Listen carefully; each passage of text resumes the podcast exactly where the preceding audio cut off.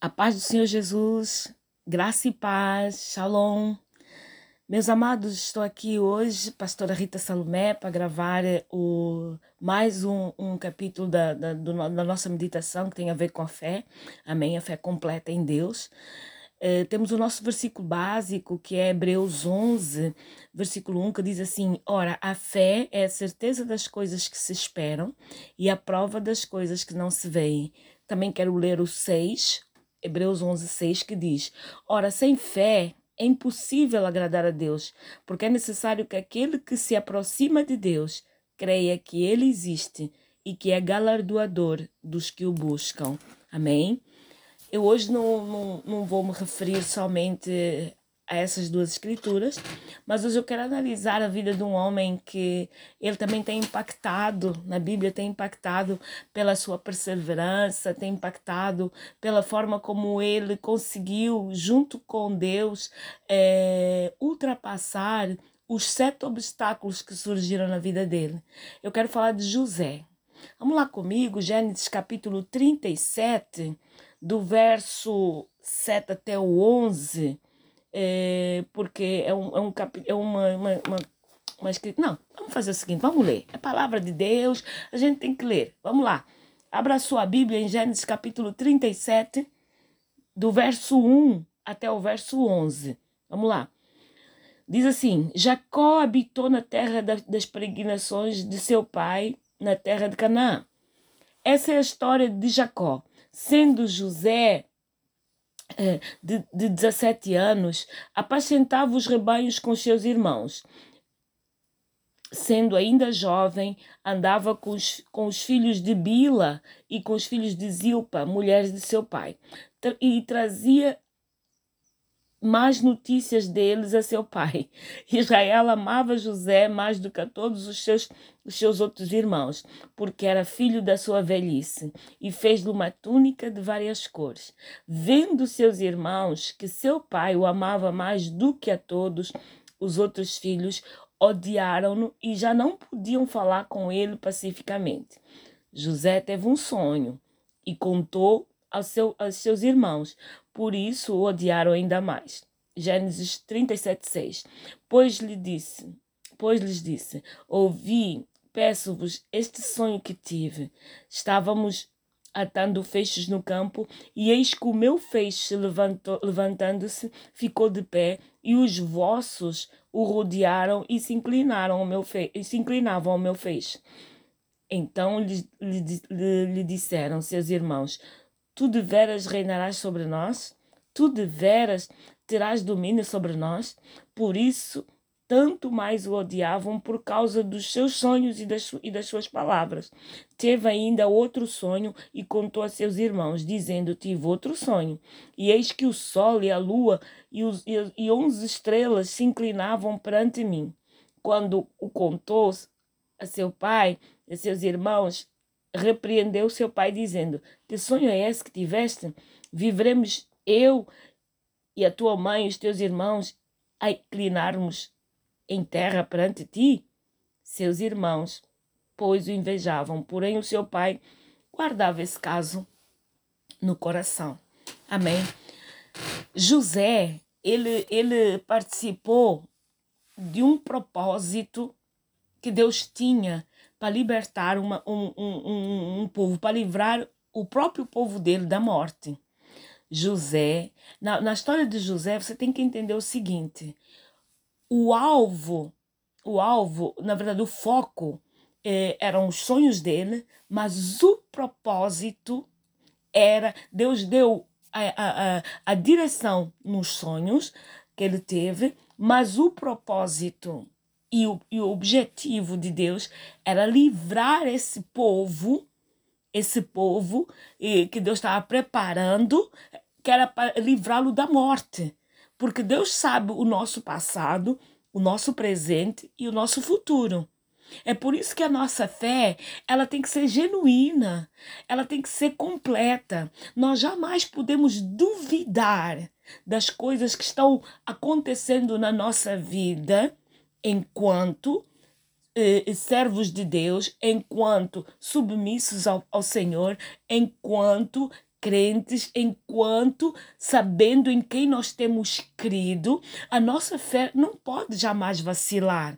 As circunstâncias, elas tentarão passar para nós uma imagem de que Deus não está nem aí, de que a situação não vai mudar, de que a tendência dessa situação é piorar cada vez mais, do que tu não tens saída, não vale a pena, é melhor buscar a saída nos teus próprios meios, pelo menos estás a ver com os teus olhos o que está acontecendo. Assim fala o que está à nossa volta, mas o que está dentro de nós, que é o Espírito Santo de Deus, ele diz, olha, fica firme, eu sou contigo, ainda estou sentado no trono, ainda dou a última palavra, ainda sou eu que abri o mar vermelho, ainda sou eu que fechei a boca do leão, ainda sou eu que amancei o fogo e deixei ele só com a cor.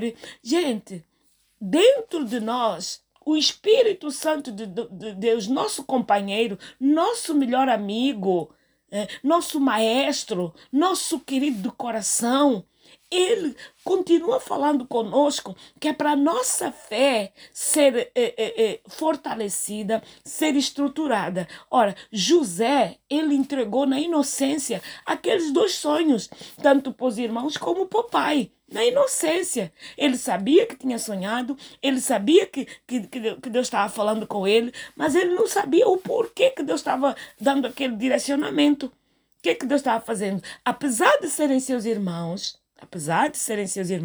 eles foram agentes para impulsionar a fé de José a partir dos sonhos que ele tinha tido.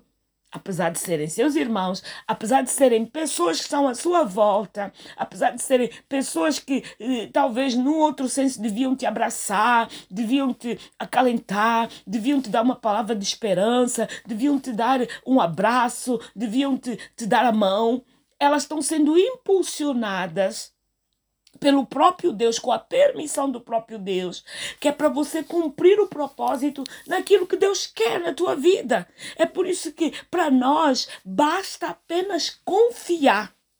Por quê? Porque, ora, sem fé é impossível agradar a Deus. Porque é legal a do ardor daqueles que o buscam.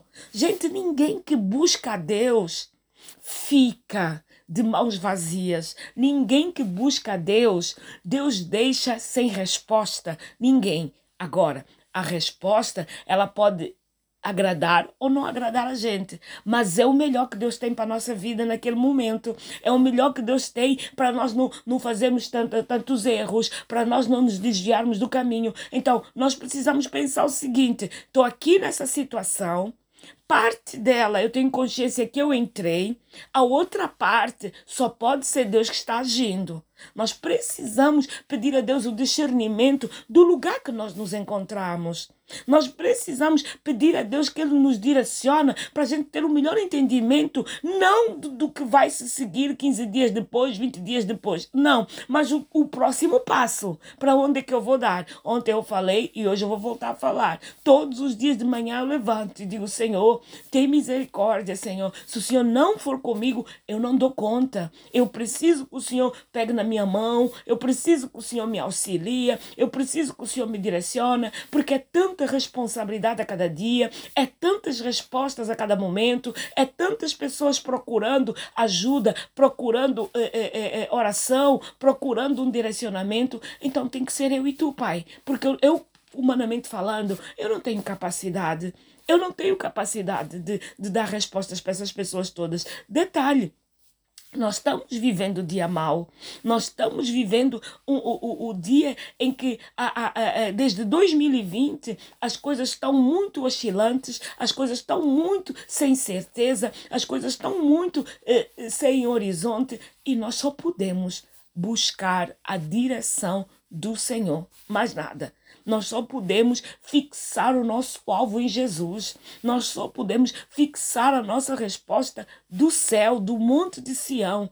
É o Senhor que tem a resposta para nós. É o Senhor que tem a paz que nós precisamos. É o Senhor que tem a cura que nós almejamos. É o Senhor que tem a fé e o descanso que nós temos que ter para sair para a rua, para ir para uma compra, para ir para o lugar. É o Senhor. É o Senhor que nos livra de todo mal. É o Senhor que nos cobre debaixo das suas asas. É o Senhor que nos sustenta. É o Senhor que dá ordem aos seus anjos. É o Senhor que faz com que a gente acorde de manhã e glorifica Ele por causa das suas misericórdias. Foram elas que impediram de nós não sermos consumidos. Então nós precisamos dessa fé genuína. Nós precisamos reativar de novo dentro de nós, pedindo ao Espírito Santo de Deus, aquele primeiro dia que alguém falou para nós sobre Jesus, que alguém nos deu uma palavra sobre Jesus, que alguém disse, olha, tu estás nessa situação, estás nesse problema, eu sei quem pode te ajudar. E já agora eu abro aqui um parênteses, se você está me escutando,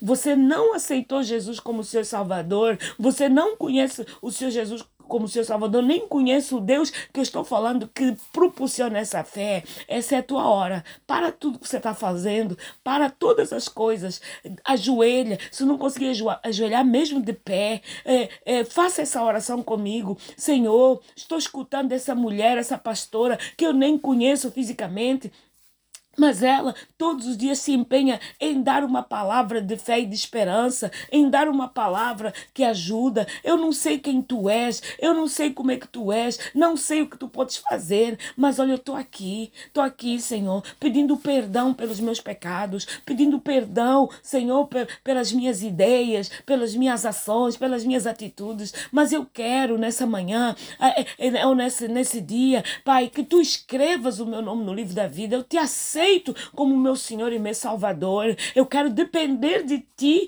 como essa mulher que está falando depende de ti, porque eu quero ter essa fé genuína para ultrapassar todas as minhas dificuldades e para poder compreender as minhas diferenças. Faça essa oração agora e tu vai ver o que Deus vai começar a fazer contigo e com a tua vida e com as pessoas que estão à tua volta. Vamos voltar de novo ao nosso tema, que eu estou falando de fé. Então, amado, José, ele teve esses dois sonhos com um propósito, com um foco, porque o propósito que Deus tinha era muito maior do que só olhar para os irmãos que estavam invejosos, olhar para o pai que dizia, mas como assim? Eu, tua mãe e teus irmãos vamos se inclinar diante de ti, como assim? Mas olha, José, ele precisava ser provado na fé.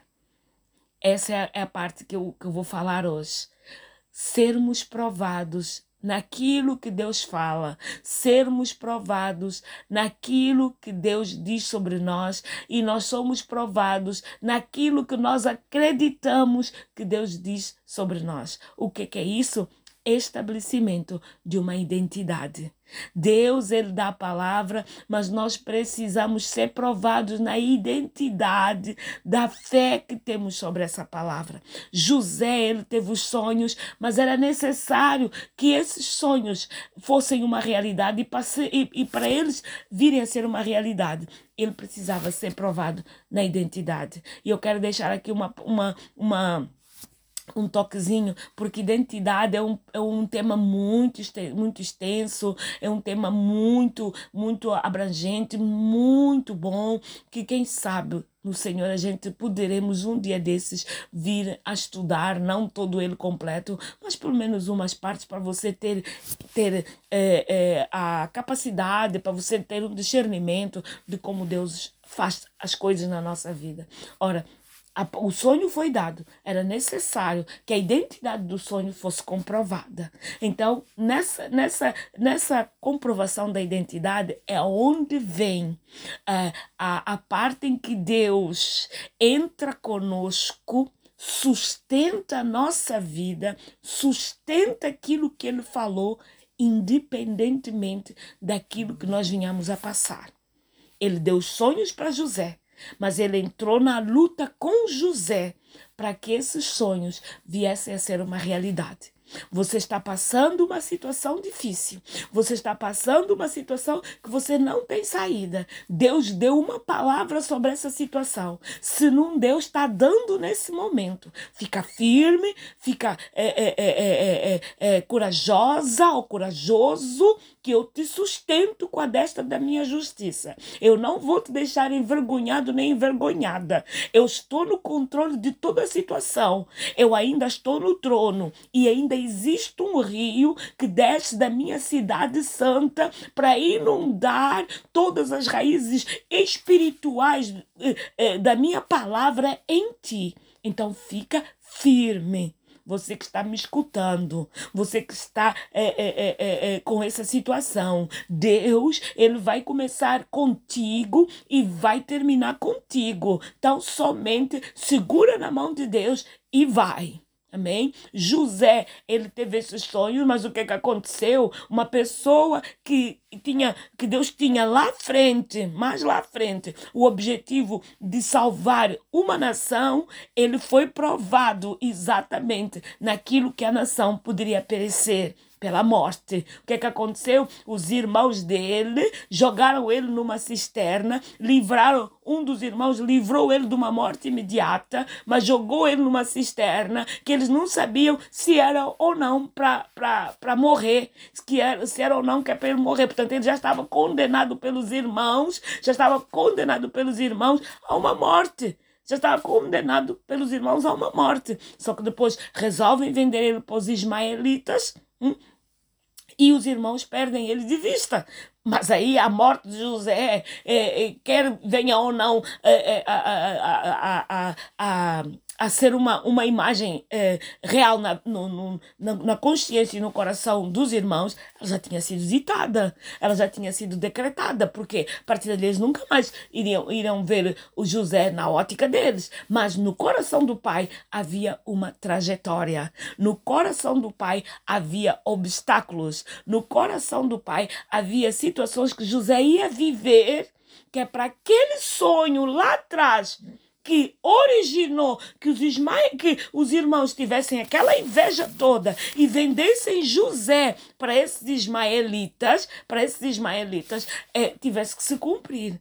Então é assim, na confirmação da identidade de José, nós vemos 7 obstáculos. 7 obstáculos na confirmação da identidade de José no quesito fé. Ele teve 7 obstáculos que ele teve que vencer. Primeiro obstáculo, os irmãos. Segundo obstáculo, os ismaelitas. Terceiro obstáculo, Potifar. 4 obstáculos, a mulher de Potifar. 5 obstáculos, o guarda da prisão. 6 obstáculos, o sexto e sétimo obstáculo, o padeiro. E o 7º obstáculo, o copeiro. Eram obstáculos, eram situações difíceis. Mas José, em todas elas, ele pediu a graça e sempre estava atento em saber se Deus estava ou não com ele. Qual é o conselho dessa manhã? Essa prova, essa situação, essa dificuldade, essa coisa que parece que não rompe. Esse negócio de que, pai, a pandemia nunca mais passa, a situação nunca mais melhora, olha a agonia que está dando, olha a crise de ansiedade que está trazendo, olha isso, olha aquilo. Eram obstáculos, ou são obstáculos, mas você tem que se lembrar que até nos obstáculos ou nas dificuldades Deus está contigo, Deus está comigo. Você tem as suas, eu tenho as minhas, mas eu não parei de pregar. Eu não parei de ensinar, eu não parei de ministrar, porque eu sei em quem eu tenho crido. Ainda que eu me esforço, ainda que eu corra na força do meu braço, ainda que eu tente fazer as coisas na força do meu braço, eu preciso crer que até a força, até o braço para poder levantar, não vai só de mim e da minha consciência, vai de uma fé que eu estou crendo que Deus vai me sustentar até aquele dia. ele teve 7 obstáculos. Cada obstáculo ele teve que lutar para passar. Olha só, os ismaelitas chegaram lá no Egito, venderam ele para Potifar. Potifar comprou ele. Ele lá como escravo, se lembrando da casa do pai dele, se lembrando da forma como ele era tratado, até porque ele era o filho amado de Israel, se lembrando da túnica que o pai tinha feito, se lembrando tudo aquilo, e ele lá, trabalhando como escravo, mas pensando, estou me lembrando disso, mas a minha fé está em Deus, o mesmo Deus que me deixou viver, que fez com que apenas eu fosse vendido e não morto, o mesmo Deus que está me sustentando aqui na casa de Potifar, ele vai continuar me sustentando, porque mesmo na dificuldade, meu amado, minha amada, nós temos uma coisa e temos que orar sempre por uma coisa, graça e favor. Graça e favor são os maiores alicerces que nos sustentam em meio à dificuldade.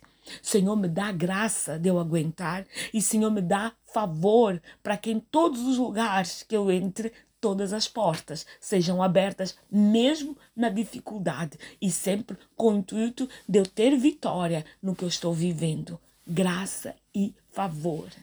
Em qualquer lugar que você for, em qualquer situação que você estiver, se você tiver a graça e o favor de Deus, não precisa orar o lugar. O importante é que Deus está junto. Ele estava lá na casa de Potifar.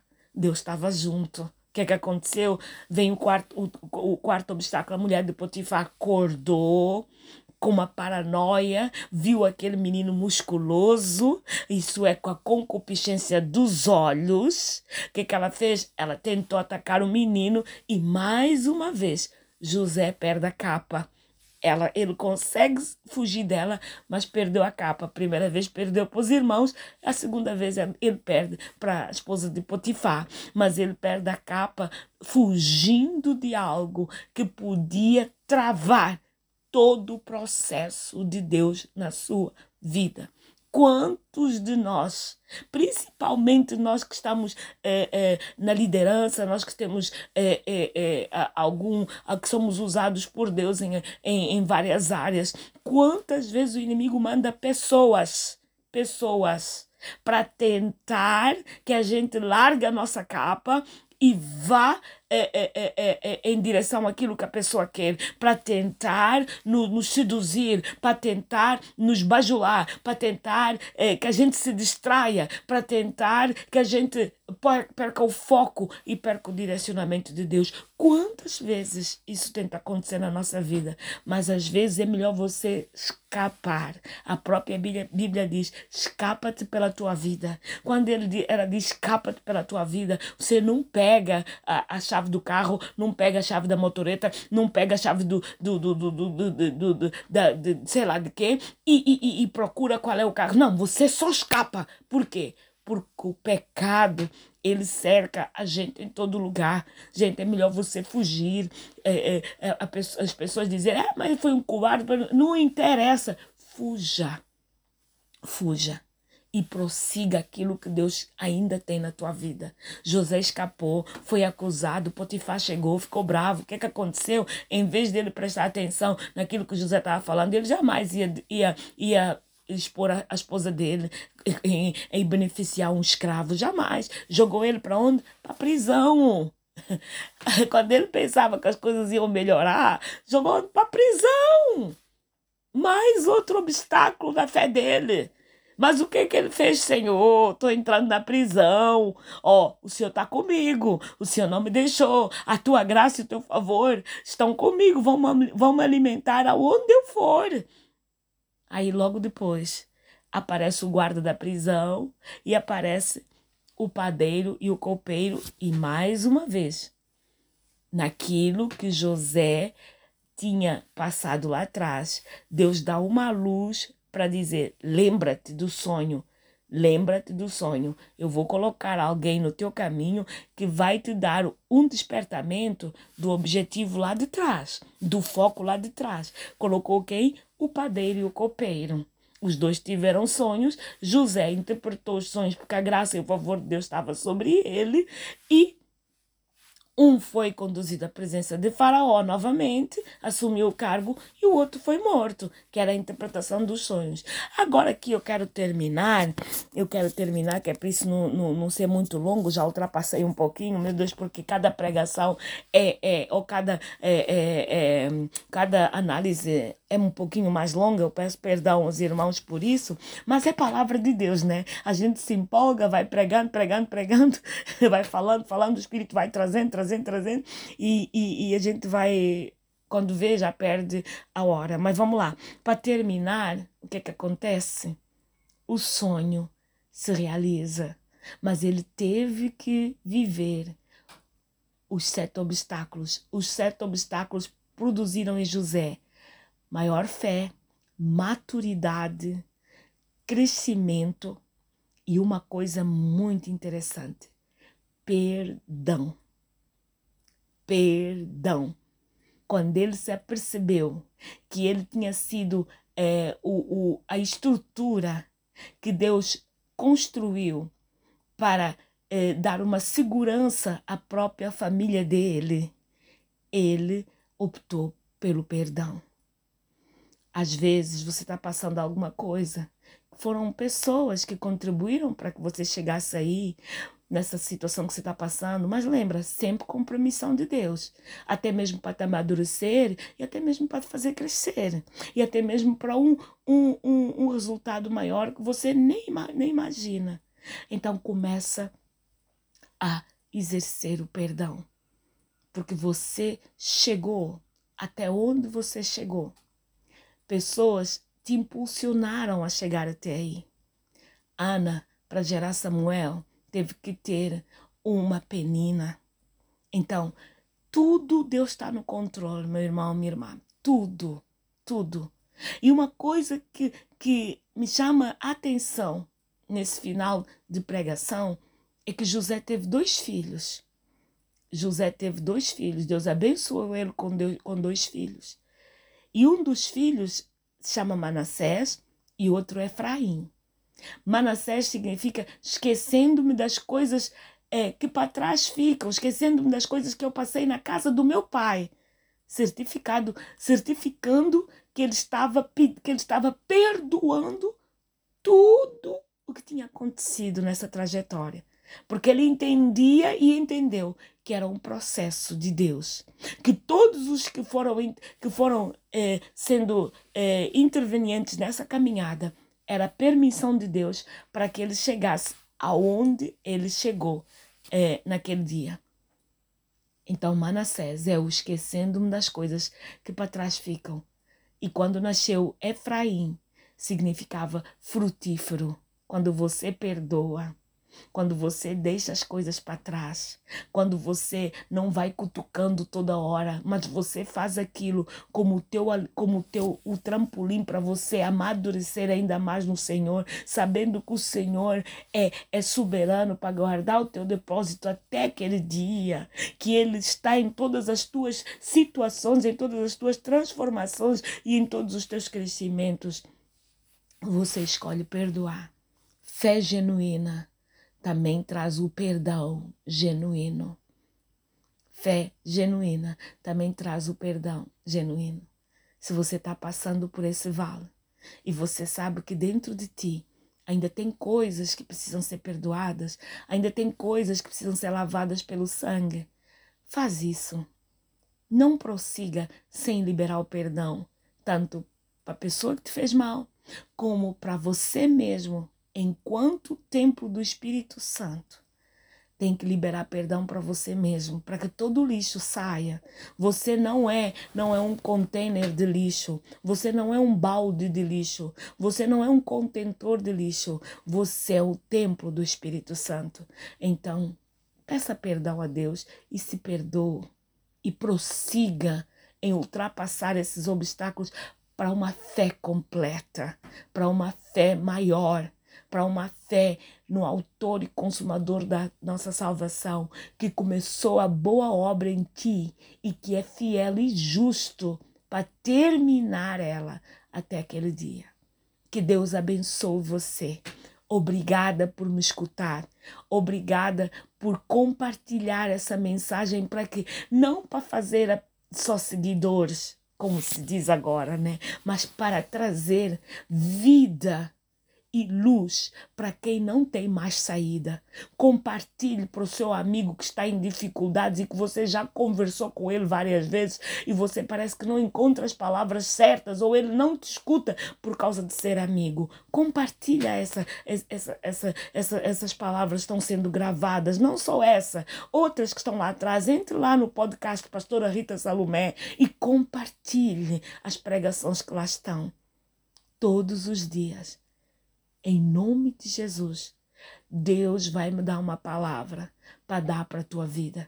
Que Deus abençoe, que Deus te prospere no teu ministério, que Deus te dê paz, que Deus te dê saúde. Um bem-aja para a tua casa, para a tua vida, para o teu ministério, para o teu negócio, para a tua família. Que Deus abençoe, em nome de Jesus.